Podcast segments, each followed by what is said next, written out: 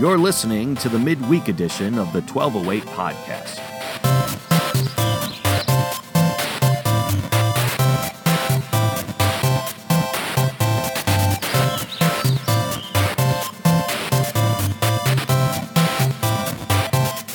Hey everyone, welcome back to another episode of the midweek edition of the 1208 podcast.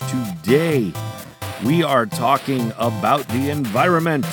I know lately we've been getting into issues that people would call political, though I often, you know, these kind of issues that we've been talking about just don't seem political to me. And part of that reason is because I find the nature of all these conversations to be in the Bible. So I find them first off to be biblical conversations that need to be had on ethics and morality, uh, but then uh, recognize at the same time they take on political tones, either because the world is having political conversations about them or because politics have to make uh, um, rules and regulations as to what they believe and how they act based on what they think about them. So, well, the conversations, the things we talked about lately, like refugees and abortion, and today the environment, all have political overtones. Uh, we get into it right now because we're getting into the Bible. And if we get into the Bible, we find that the Bible forces us to talk about these things and to understand what the Bible has to say on it. So, today we're going to talk about the environment, and I'm excited because today you don't have to just listen to me babble on aimlessly. Today, you get to listen to me babble on aimlessly with someone else. and uh, I'm excited about this. If you know Aaron and Matt Schott, uh, then you know them because they used to be a part of our church. In fact, I still consider them a part of our church at heart. Um, they are currently over in Scotland. The only reason they're not at our church right now. And that's because Aaron wanted to go get a master's in what I believe is environmental science or some kind of uh, you know subcategory within that. So uh, because we're going to talk about the environment, I wanted to bring her in in a little bit to have her talk more about it. I'm excited about this because she knows a whole lot more than I do, and I'm excited because it means not only do you get to hear someone you know talk about it, someone you trust talk about it, but you also get to hear, you know, another Christian who's done a lot of studies in this talk about it. And I think that's incredibly important because Unfortunately, Christians get a bad rap when it comes to um, environmental conversations because we appear like we don't care on a lot of these topics, while the rest of the world does. Uh, the rest of the world would consider it moral, a moral and ethical issue, and Christians sometimes give the appearance, and I know this isn't always the case, but we sometimes give the appearance uh, that we we don't care. Uh, so I'm going to do a little devotional. I'm going to talk about the reasons why I think we don't care and then give you some theological reasons as to why those reasons are not great reasons. and then after we finish up our devotional, we're going to get into a conversation with Aaron and just let it go where it goes from there uh, to hear another person we know and love and trust and who's seeking after Jesus show us uh, why we should be inspired to care about things like the environment. So, Let's start with the passage that is inspiring this conversation in the first part, uh, which is Genesis 1 28 to 31. Now, just catch us up to speed in case you haven't been listening lately. Uh, in the last verse, God created man and woman. He created people in his image. And now we see that part of the way in which we image God, because image is better understood as a verb, we are imagers, imaging God to the world. One of the ways in which we practice being the image of God and imaging Him is by taking care of the planet, because that's part of the mission that God put us on. Uh, not only to be fruitful and multiply so that the whole earth is filled with God's image, and that we take the image out of Eden and into the rest of the world, like we talked about on last week's podcast. But we also uh, have this mission to take care of the planet that we're a part of and that's what it, part of it means to to really practice his image. So here's 28 to 31 and it's going to start with the verse we talked on last week and then expand into what we're talking about today. So God just created humanity and it says this, and God blessed them. And God said to them, Be fruitful and multiply, and fill the earth and subdue it, and have dominion over the fish of the sea, and over the birds of the heavens, and over every living thing that moves on the earth. And God said, Behold, I have given you every plant yielding seed that is on the face of all the earth, and every tree with seed in its fruit. You shall have them for food. And to every beast of the earth, and to every bird of the heavens, and to everything that creeps on the earth, everything that has the breath of life, I have given every green plant for food. And it was so. And God saw everything that he had made, and behold, it was very good. And there was evening, and there was morning, the sixth day. So, this right here shows us this beautiful image of how humanity is meant to not just be fruitful and multiply, like we talked about last week, but fill the earth and subdue it and have dominion over it. Now, a lot of people today either take this passage to mean um, that we can just do whatever we want because we're kind of the image of God and the masters here, and it's all got to obey our will. We have dominion over it, if you will. Uh, it submits to us, if you will. We subdued it. Uh, you know, we we kind of add those kind of uh, um, inflections into those words. Uh, sometimes we believe that, or or if we don't believe that, sometimes as Christians we seem to at least live that way. And of course, this is often true of all human beings or many human beings. It's not just true of Christians, but because we have this verse in our background of our ideology telling us, like, we subdue and we reign over and have dominion over, we sometimes can take that out of uh, uh, the understanding. Like, it's more like, you know, you're kind of the kings and queens of this planet. God's saying, I've made all the earth, and it is very good. And now I put you imagers of me, you human beings, in charge of it all. And there's this expectation that that you take care of it the way that I would take care of it. So like environmentalism is as big of a topic as it was uh, all the way at the beginning of the Bible in Genesis 1. Like they understood like the rest of the planet's not just like no little deal. You can just do whatever you want to it. You can burn the whole thing down if you want. No, the Bible understood like you as imagers, it's part of your job to take care of this thing, whether it's animals, plants, uh, whatever have you.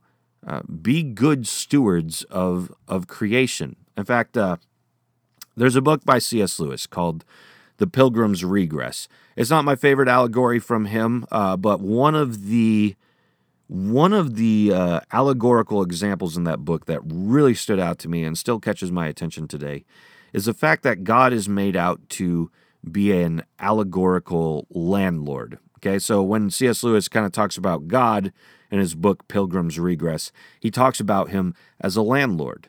And of course, that should strike us uh, as a passage straight from Genesis there, right? God creates the land and then gives it away to someone else. In the same way, a landlord uh, might give you a house to live in. Uh, you know, there's a lot of expectations there. Is he ultimately taking care of the house? Yeah, sometimes in the landlord contracts, uh, they're to do uh, a lot of things, sometimes everything. But then there's also this expectation on the person who is inside the house to live up to certain standards and understand that like if they break certain things it stays broken or they're going to have to pay money to fix it or so on and, and so forth. It's it's not usually just like one-sided where uh, the the person living in the house completely benefits or the person outside of the house completely benefits. The landlord you know, relationship is usually like a we're teaming up with each other in some way to understand what's reasonable on your behalf and what's reasonable on my behalf and kind of coming into a contract with one another of, of what we're going to do. Now, allegory, you know, metaphors don't always hit it perfectly. Uh, but that right there to me is just this this beautiful metaphor of what God's doing in Genesis He's created the land. The land is all his. It's all his. There's nothing on this planet that does not belong to him. Nothing on this planet that he has not created. It's all back to him in the end. But with that being said, he's given authority of that land away to someone else currently living in it. And part of the way, if you will continue with the metaphor, that we pay rent is to take care of the place that we're living in. Uh, he's made it and now he co labors. We talked about that this past Sunday. You can check out our previous message. Uh, but he co labors with us to take care of it. So, sure, he sees it all. In fact, the book of Job when God uh, kind of gives a lecture in Job, he talks about how, like, do you have any idea all the things I take care of? Do you have any idea everything I see? Uh, in all of the animals and everything that they're doing, it's all mine. I see it all. And we see even Jesus continues that conversation when he's talking about, like, look, God takes care of of the grass in the field and the birds of the air you know? How, how much more do you think he's going to take care of you as a human being as a as the image of god? So right there we see old testament new testament god cares about creation and he continues to keep it alive and moving and so on and so forth. But because he's given authority to us to co-labor with him that means we can also take care of the environment with him but we can also hurt the environment and this is where I think our theology gets a little wonky. Uh, because, again, we think of certain scenarios throughout the Bible, and the effects that we take from those scenarios are that we don't have to care about the environment today because of wonky theology between the two. So, for example, global warming. Okay. I heard uh, a politician here in Michigan a few years back talk about global warming, and he said he didn't have to be concerned with it. The reason he wasn't concerned about it was because he believed in God. Now, the reason you would come to a theological conclusion that God would prevent floods of global warming from happening is because you would look at the Noah story, most likely, right? Because in Noah, God says, you know, I give you this rainbow, it's a promise, I'm never going to flood the earth again. But you got to pay attention there. God promised never to flood the earth again. The, the Bible writers understood that God brought the flood as judgment on humanity uh, and and on the Nephilim and everything that makes that, as you see in Genesis uh, uh, 6. The Bible understands like that flood was uh, a flood of, of judgment on how evil creation had become. It was not imaging God anymore. And the only person who got spared in that was Noah, who was not uh, perhaps the most righteous man. He was just blameless in his time. And that time was pretty evil. So God still saw, you know, like here's one imager who's who's got it just enough right that I still have hope in humanity. Otherwise, everybody else has just completely failed. So, anyways, I'm getting sidetracked. That whole flood story right there is something that God initiated to fulfill his purposes. God said he wasn't going to flood the earth again. Okay? God did not say that humanity, therefore, couldn't make decisions that would get themselves flooded. Uh, just think about any natural disaster that might fall back on humanity. We might do something that ends up hurting us in some way. Like we still suffer the effects. God does not like protect us from natural disasters that we end up causing on ourselves. And I extend to you that theological understanding. Uh, if we know that we're doing something that's going to flood us, something like global warming, then we have to understand like that's not a conversation about God flooding the earth. That's a conversation about God co laboring with humanity, giving them authority and power to decide uh, what they're going to do to the earth. And if the earth ends up getting them uh, afflicted in some way because of the decisions that they've made, well, we might have to live with the effects of that outcome. That's, that's how the world works, right? There are effects, there are causes and effects for things that we do while we live here in the natural realm. Now, maybe God will do something supernatural, extend some grace, and protect us from those effects. You know, that's possible. I would never rule that out. But to some extent, just think of it within this Genesis worldview, you know? Uh, you, no one knows what's going through God's head, but maybe he's up there looking down thinking, huh, I put them in charge of creation. They actually have the knowledge from from the people who study creation.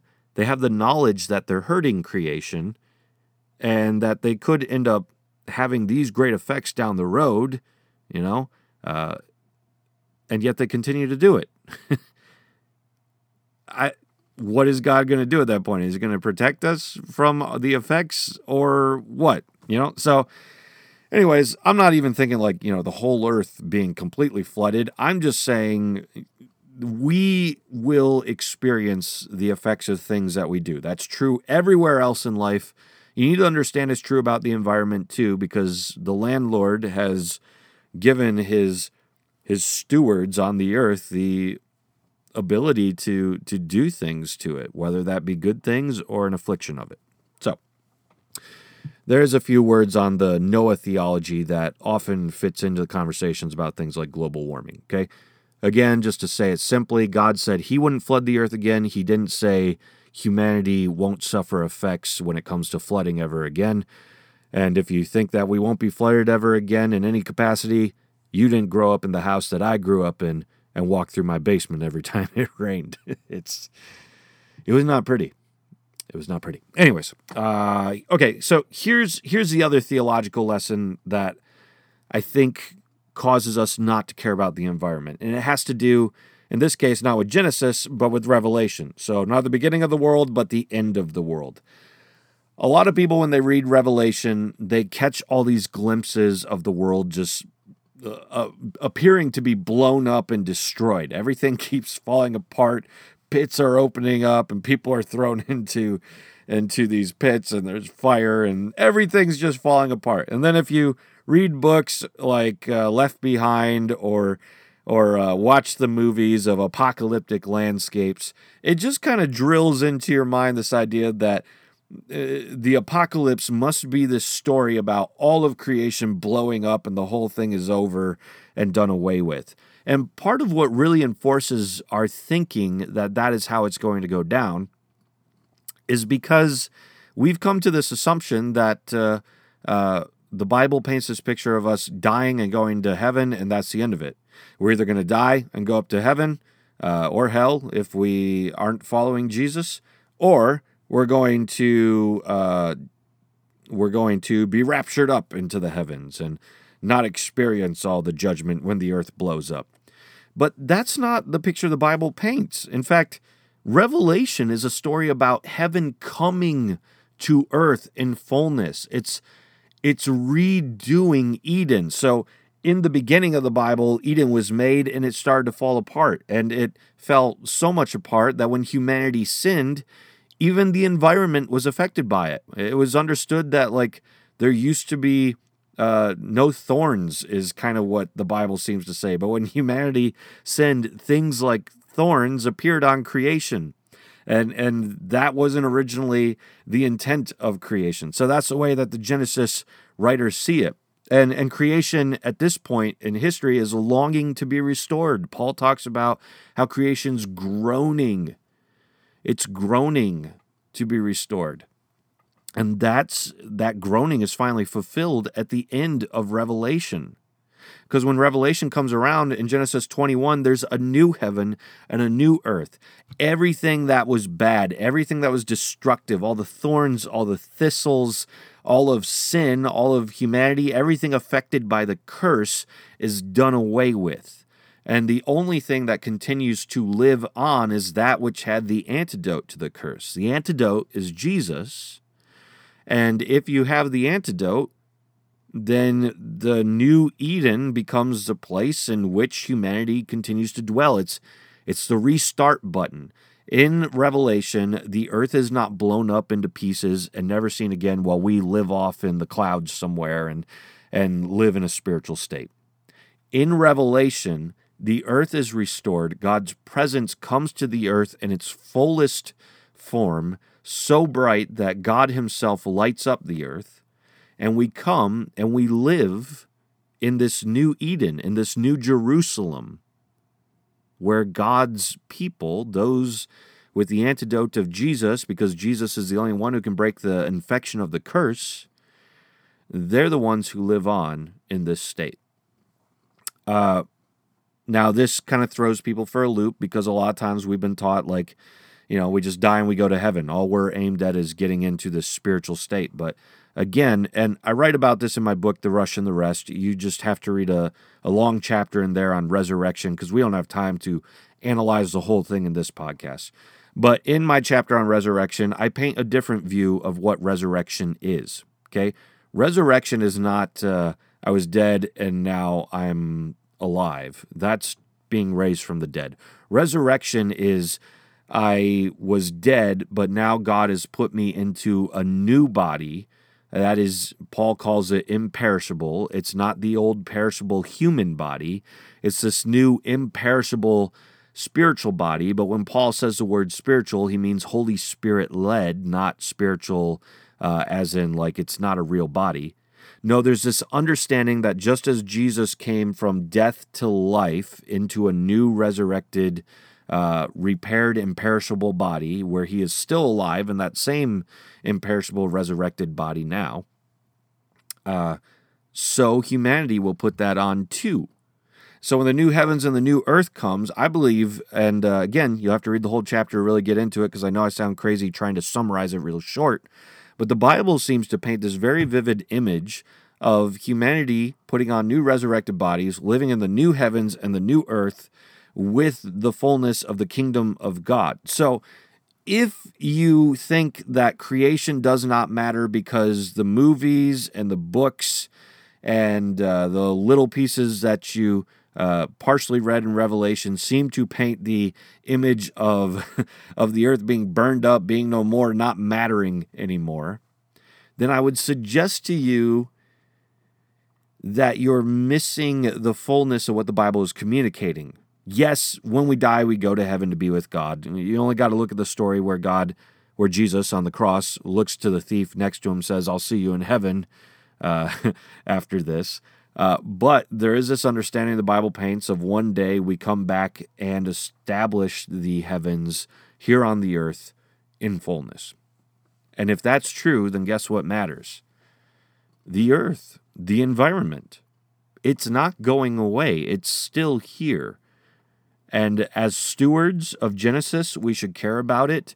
And as stewards who have taken care of it all the way to the end times of Revelation, we should care about it.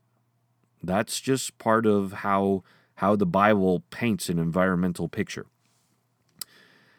Now, you might challenge me back on that and say, okay, Jamin, but that's a new heaven and a new earth in Revelation.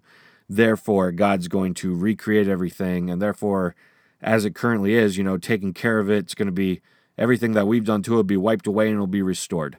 Uh, I, you know, we don't know fully how it goes down in the end.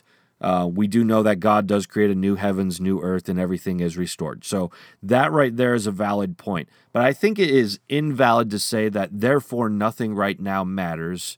Therefore, the fact that God put us in charge no longer is something we need to be concerned about. I mean, you're preparing the earth for the kingdom of God, the kingdom of heaven to come and reign in.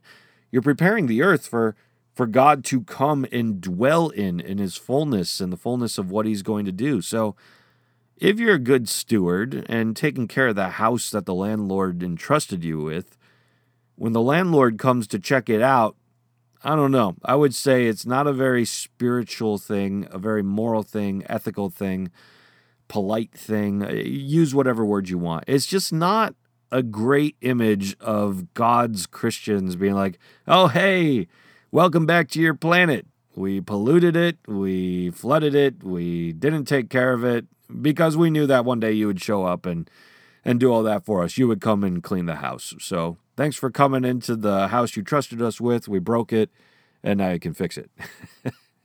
I uh I extend that to you as a continuation of the landlord metaphor. I know you might say it's unfair uh, to what Revelation paints, where God fixes it all. We can argue about that. Uh, but I don't think just because God comes and fixes it all in the end, we therefore don't care about it now, because that's not true on, again, any other conversations. So, with that being said, let's summarize before we talk with Aaron. The Bible paints an image right at the very beginning where we are put to take put uh, made out to be the people in charge who take care of it, subdue it, and take dominion over it because we are the image of God. Right? Therefore, the environment matters. And when I say environment, that is all inclusive in my mind of everything the animals, the plants, the earth itself. We're in charge of it. And if we damage it, if we somehow manage to turn a place into a desert, well, we may not be able to manage to turn it back into an oasis. So let's make sure that we care about uh, what we're doing to it. And this is true in the beginning of the Bible, and uh, the environment continues to be an important thing all the way at the end of the Bible when God makes it everything it should be. Uh, just because it's remade doesn't mean it doesn't matter to us now. All right, so with that being said, that's just uh, some theological background that I wanted to give to the conversation and into today's devotion. We are now going to chat with Erin. I want to hear her story. You know, why did she uh, pursue a degree in uh, environmental science and, and what led her into this and what has she learned? What are some of the ways that uh, we haven't done a good job of taking care of the earth? What are some things that we can do to do it better? You know, these kind of questions and others are all the things we're going to jump into next. So don't go anywhere because we'll be back right after this.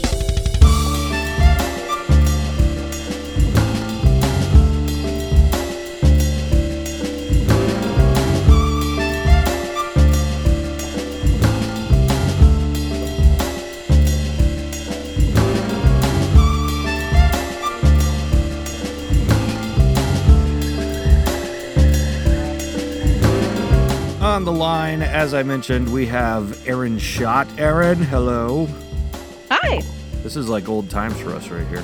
I know. I was like, boy, have I been in this situation before. Yeah. For those of you who don't know, I used to do a morning show on the radio, and I would call Aaron up every time we had science questions, which was more often than you'd think. And Aaron was what we called our resident scientist. So she'd give us answers that she'd just make up on the spot or uh, that's right. yeah. Or i pulled them from science. research first is technically what she did and then she gave us some answers.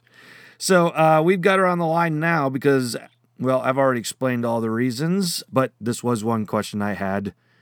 I know there's a lot of subcategories in science. I said that you were a general um, environmental scientist but i couldn't remember what the specific uh, my master's is in environmental management with a concentration in conservation. Mm, that's an epic title right there. so you're the right person to talk to because obviously you uh, already know a whole lot about science, a whole master's worth uh, science about environmental conver- conversationalism conversations. See, I've already forgotten. Uh, awesome. So, uh, well, let's just jump in. You got your uh, bachelor's in Spring Arbor, or yeah, yeah, bachelor's at Spring Arbor. You were at 1208 with us when I first started, and then you guys moved to Scotland so that you could uh, uh, pursue your master's. Uh, what what inspired you to go this direction into that specific field? Um. So actually, it's mostly like my upbringing. So my grandparents own a farm and so I spent a lot of time just kind of outside in the dirt growing up. I was a dirt baby. Uh, and my dad owns a lot of property that's a lot of woodland. So I spent a lot of time growing up just like wandering the woods. So I, at an early age, I established this really strong connection with the land and with nature. Uh, I didn't fall into the environmental part until oh, late late in college because I wanted to be a veterinarian for a long time. Oh yeah, that's right. But uh, longer, but the more I started doing other things, the more I was like, this isn't for me. I want to do something that I feel like makes a change and something that I can connect with on a more personal level. So that's when I started to work with uh, environmental stuff like composting. I worked for, uh, I tested compostable plastics. I worked for the Department of Agriculture on some invasive species projects and that kind of led me to where I am. Uh, now, a little bit about your specific field. What do you use that in a job? What does that apply to? So, environmental management can apply to a lot of different areas. So, one is just energy consumption. So, how electricity is used, how we generate energy, where it comes from, that kind of management. There is the social science aspect of it. So, that's used by like a lot of rangers, park rangers, how to manage the environment with respect to the people who use it so, how to maintain national park systems and other areas that are used by the public. Uh, another is conservation, which is what my concentration is, is in. And that can relate to places like reserves, non native species conservation, uh, just like any type of thing you're just trying to conserve, where it's plants, animals, insects. And those are like the three kind of main branches that really have to do with it. So it's more just like you're managing the environment around you and the resources that come from it to the best of your ability. Yeah. Okay, so you're you're out of the state right now, obviously, a lot out of the state. so now that you've been gone long enough, would you say where you are seems to handle kind of taking care of the environment a little better? Uh, is it specifically an American thing that's often off or big city type thing? Or do you feel like a difference, like people are more focused on it where you are as opposed to having grown up in America or anything like that? I think that the focus is different. So in the States, a lot of our focus is on like, oh, preserving the trees and the nature and the woodland. Um, and here in Scotland, a lot of that is put on kind of the energy type thing. So they have a more like holistic approach. Like uh, I have to compost where I live. Like I hmm. cannot not compost. Like it's definitely they my taxes that I pay here pay for it. It's something that is encouraged and I have to do. Unlike in the states, it's we really want to maintain our large forest systems and our na- natural areas in a way that we're like we're preserving it for the future, which is why we have such an extensive state and national park system. Are you saying like it's not like super enjoy it right now, more like we're gonna need this down the road when we mess everything up? Is that is that what you just said? Uh, no, I mean more.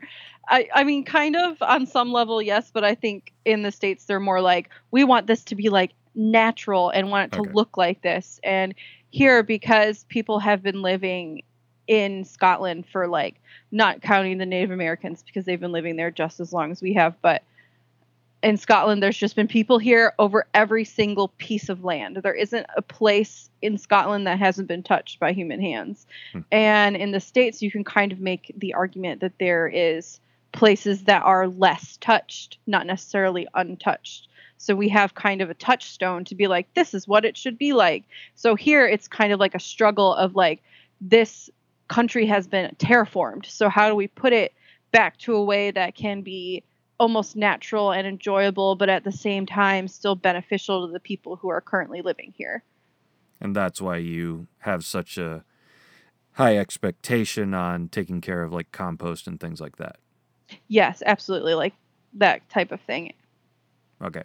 Um, now with all of your studies and everything that you've been looking into, I'm just curious. Uh, you know, there's a lot of kind of uh, keywords you hear thrown around over here and whatnot, especially global warming has always been a hot topic and whatnot. But um, what would you say are some of like the top things that we need to start taking care of with the environment, like as of today?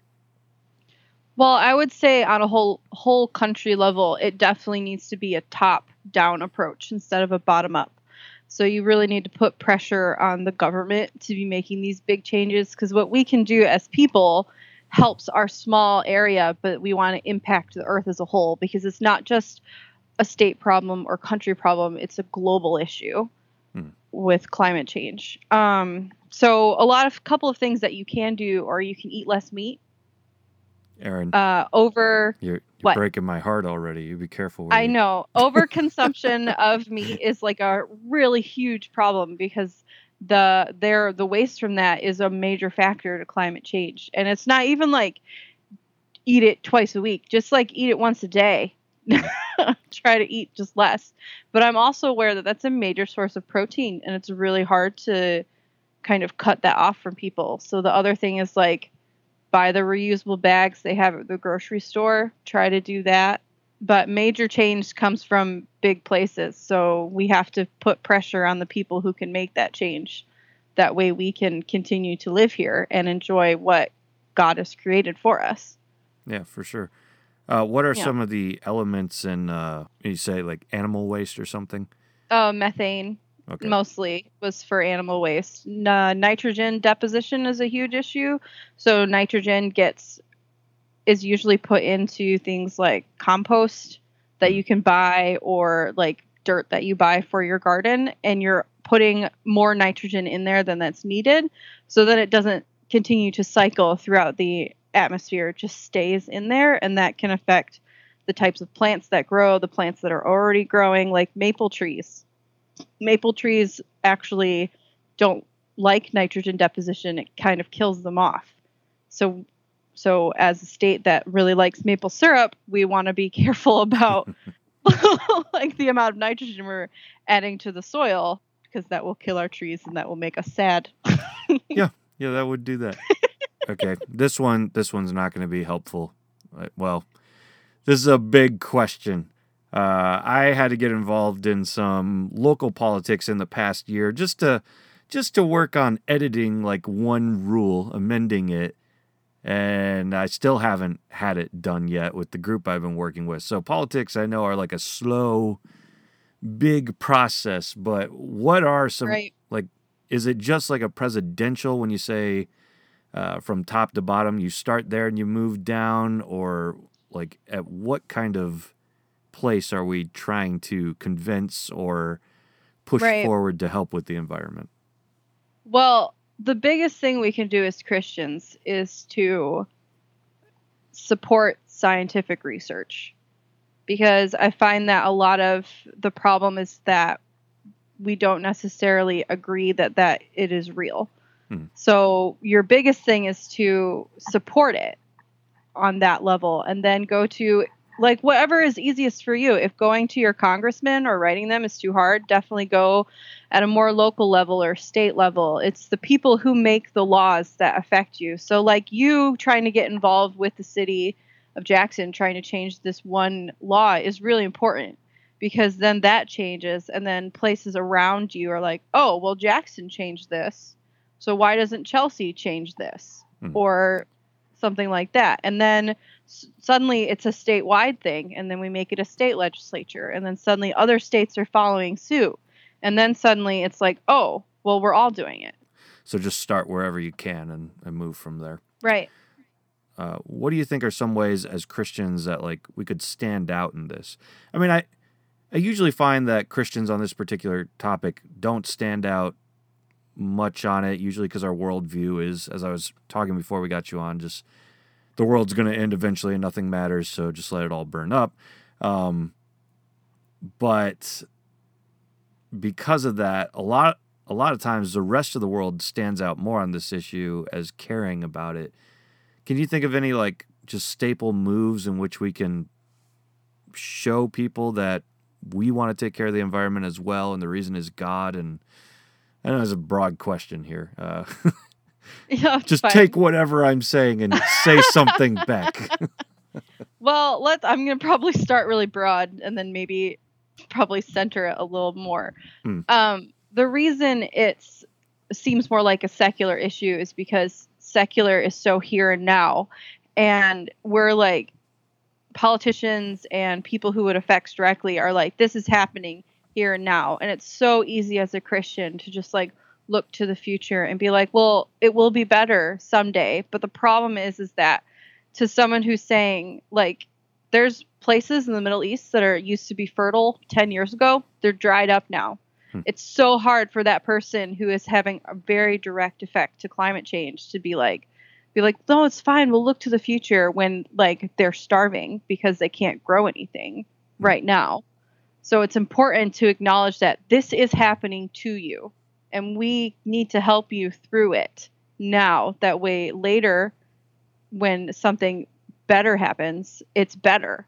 like yeah the whole earth could be fertile right now but when christ comes back and renews it it's going to be even better Mhm. than our best earth that we can make it so don't we want to take care of it in a way and be like this is the best we could possibly do and it's still amazing and christ is like awesome let's make it better but yeah like it's almost like you're not hearing the issues of the person who's being directly affected by it so you have to you have to open yourself up to that because we have a future but someone who might not believe the same faith as us to them there is no future this is it this is all they have hmm. Yeah, and you know the Bible obviously is full of plenty of passages about what we do to other people is what we do to Christ. So uh, I think that's what you said. You're voicing one of the struggles that we have a lot of times on some of these things because like things like global warming, you know, people have often been like, "Well, it's not my problem. Someone else will have figured out down the road." Um, but when we bring Jesus into it and realize like when we feed the hungry, we're feeding him, and when we don't feed the hungry, we're not feeding him it does take into account we know effects of what we're doing to the environment what it will do to people down the road and that's something to remember like we're we're doing that to Jesus too. If even though we don't know those people even though they haven't been born yet they're so far away uh, we know what we're doing. So taking in some of that responsibility. Um, where are some of the other uh, i know you were talking to me off the phone a little bit about some passages in the Bible, just things that have kind of inspired you and and bringing your environmental uh, desires together with uh, your Christian walk. Yeah. Uh, so let me start with uh, this passage in Romans that has meant a lot to me, just as a person in science. Let me find it. Creation, groaning. yeah. Woo! Uh, actually, no. It's uh, Romans 120. For since Oh. the creation of the world, God's invisible qualities, his eternal power and divine nature have been clearly seen, being understood from what has been made, so that men are without excuse. Hmm. Now, I know sometimes people are like, oh, his divine qualities like love and peace and hope. But also, as a scientist, I think of things like gravity, inertia, um, other laws of nature, like why does photosynthesis happen? Uh, why does my digestive system work the way it does? Like those are things that are invisible to me, and without like searching them out as a scientist, like I would never get to understand like how God's creation is so perfect. Hmm. Like how did God think of the way that my cells work, or how did God think of the way that trees grow. Like everything just works and it works perfectly. Mhm. And I think that is just like really amazing to me.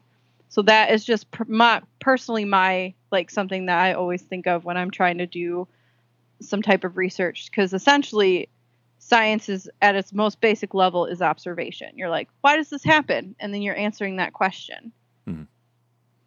Yeah, that's been uh, the focus of a lot of songs I've written. Anytime I go out into a forest, nature for me is just a natural trigger for worship. Just Mhm. I start looking at everything and I'm like, God's brilliant. How did he come up with all this? And then I kind of fall down a hole for like an hour before I come back out, either having written a song or being like, man, trees are amazing. God's amazing. And those walks always end up being really long. But yeah, I'm on the same page with you with that. Yeah, I think it's really important to remember that early science comes from Christianity. Like they were monks and abbots and bishops and abbesses and priests who wanted to know more about Christ. Like the modern father of um, microbiology, Louis Pasteur, he's he basically said, "The more I study creation, the more I see God." Hmm. Gregor Mendel, the father of genetics, he was an abbot. Like he yeah, he was at a monastery. These things are part of Christ and they're part of science. And I feel like you can't really separate them. Some of the things that Christians are even against when it comes to science or environmental stuff is is created. the fields are like or the thoughts are created by former Christians, like the Big Bang Theory with Lemaitre, even though uh, someone else he didn't really get credit. Now that we've looked at like his journals and whatnot prior to, it's like, hey, this guy pretty much thought about it before a lot of other people did, and he was a Catholic priest. So Yeah, that's that's one of the things I always find strange is that uh, we deny things when we could have got really good credit for it, and then someone else takes it. We're like, ah, bummer. and then and then we fight those very ideas, even though the rest of the world's like, these are genius. It's like, we want nothing to do with it. well, you came up with it. We still don't want it. It's just funny to me. Yeah. Yeah, I know. I was like, I was just about to agree with you. I mean, that's just the whole of history can be like that. Like Galileo, who said, "Oh, it's a sun centric. Maybe the Earth isn't the center of the solar system." They're like, "No, no, no, no." So put him on house arrest. Yeah. uh, you were mentioning to me too some verses out of uh, Job, I think. Yeah, so Job 38 and 39 really speak to me. I'm not going to read the whole thing to you because it's really long. Do but it. I often I often find that like when you read Job, you always think about like, oh, the stuff that happens to him, and I often find that I had a professor in college who really pointed me towards this verse. Um, Dr. Chris Newhouse, if you're listening, uh, thank you. and he talked about like why am I an environmental scientist? Why is this so important to me? And it's because it's my religion. And that always has stuck really, really hard with me, where God is going through and talking about all the things he's done. And he doesn't focus on man, he focuses on what he's created, like the weather and like snow and hail and light but then he also talks about the animals he created like mountain goats bears the leviathan the wild donkey like he just Ostrich. talks about creation the ostrich yes a huge it's in there. with It's in the. Bible right yes, there. Yeah. it really is and or the hawk and these all things he talks about and he connects them to man like uh, in 3926 does the hawk take flight by your wisdom and spread his wings towards south no he takes flight because of the way i created him so i have to protect the hawk because it's my religion because god created this thing Hmm. and it lives here with me Never took Job into that uh, into that exact light. I think when I walk through forests, you know, and I always get caught up in it. That's what that passage out of Job always did to me. It's like, wow, God sees sees it all, and He's so smart. But I never quite applied that back to myself. to to have to be like, huh, maybe maybe you should take care of that and partner with God in that way. He sees it all. Maybe you should too. yeah Uh, that's good. Aaron, thanks for talking with us today. Uh, just one more time, I I know we've already covered this, but give us just the nutshell cell here. You are a scientist, an environmentalist, and a Christian, and in a world where a lot of people seem to separate science from Christianity, and even to some extent uh, the environment from Christianity, because uh, in our mindsets, you know, it's all going to be gone one day or going to be perfected one day. So what do we have to worry about it now? Is a lot of people's minds. Just just say it, whatever you want to say. Inspire people why you care about it and why you want us to care about it too. Okay, well, one piece of advice go outside every day and put your foot in some grass. Let me tell you, it does wonders for just like loving people and dirt.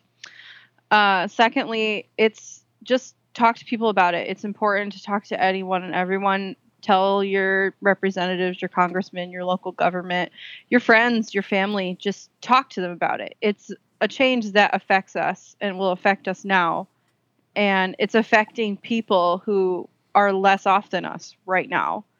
So it's important to remember that Christ calls us to help everyone, regardless of whether or not, like, they're going to come to heaven with us. Um, trees are great. Love trees. That's Sci- the science is part on the of right religion. there. trees are great. Love trees. Aaron shot. Uh, science and religion go hand in hand. Like I can't like Christ put us here. He made us caretakers of the earth, and He wants us to take care of it. He doesn't want us to just be like, "It's fine, don't worry about it." Like He specifically gave us that purpose, and I am a scientist because it's my religion, and it should be yours too. It's good stuff right there. You pretty much covered everything that I talked about earlier. I'm about to just go back and delete it all and just let you say it all in this podcast. So awesome. Well, Aaron, thanks for talking with us. I know uh, the time between here and there is extravagantly different. It's Uh, only five hours. that's extravagant. you you have New Year's five hours before we do. You're in an That's entirely true. Uh, another let year. me tell you guys, the future is bright. Isn't it getting dark over there right now? I mean, it's, It's very dark right now. It got dark at 4:30 because I'm in the middle of winter. yeah. But I have very, very long days in the summer, so I can't complain. So that future is bright, but the future, That- as of five hours from now, is quite dark. So, can't confirm. want to clarify, get your science right here. All right.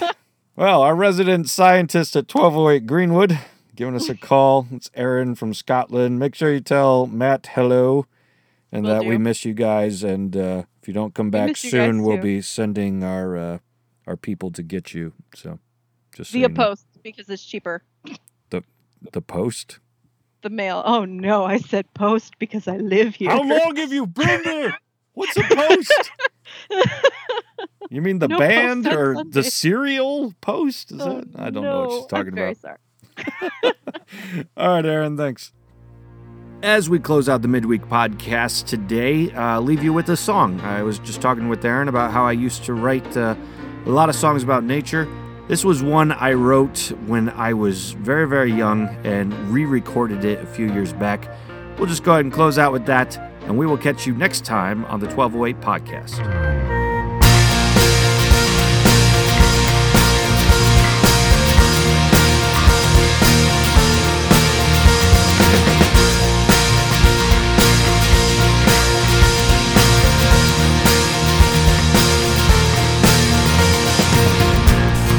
Find myself here again, tired and unrested.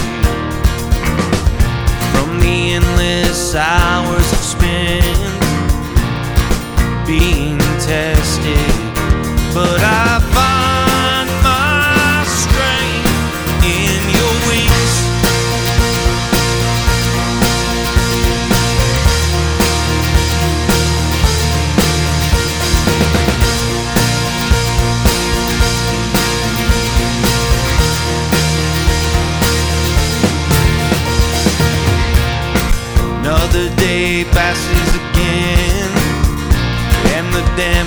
done.